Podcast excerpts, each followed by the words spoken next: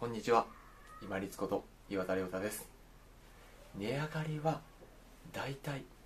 を使うチャンスです。2日間にわたって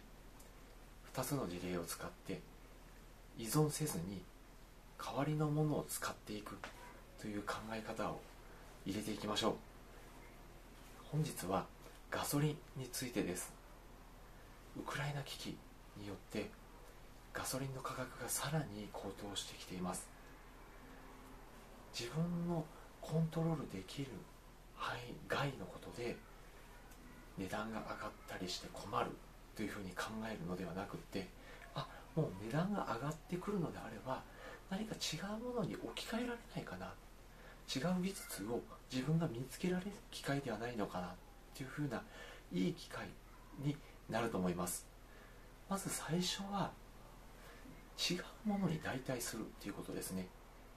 ガソリン車に乗る時に使いますけれども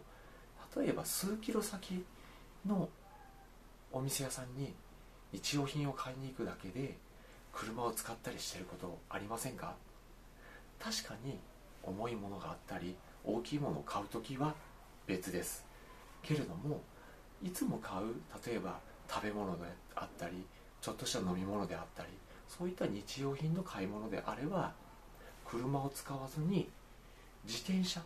自転車もしくは歩いていく形であれば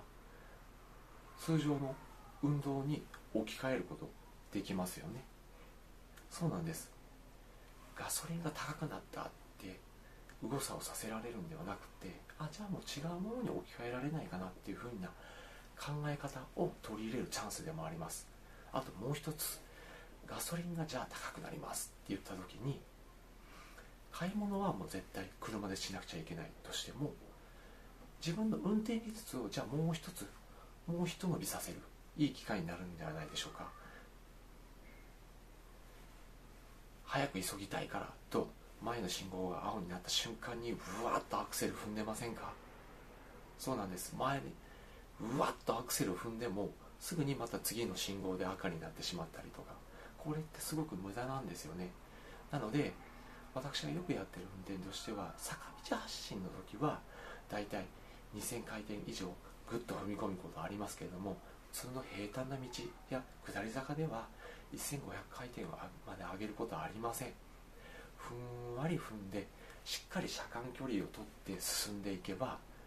余計な踏み込みを済まずに効率いい運転技術を身につけることができます。ガソリンが値上がりした。うわ大変だって右往左往させられるんじゃなくってそこはもう頭切り替えましょう。自分でコントロールできないんですから。そしたら他の移動手段に変えられないかな。じゃあ自転車にしようとか。歩いて行ってみよう。じゃあガソリン高くなったんだったからもう少し効率のいい運転できないかな。車間距離をしっかり空けてみる。あんまりアクセルをグッと吹かさない。そして急ブレーキをかけるような運転をしない。急制度ですよね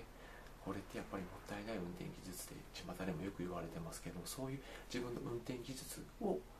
新しくまたさらに身につけていくいい機会になるかもしれません値上がりっていうのを聞いてうわっと思うってことは自分がそれに依存をしてるっていうことなんですよねそしたら自分のコントロールできコントロールできる範囲内でじゃあできることは何か考え方を置き換える。自転車にできないかな。歩けないかな。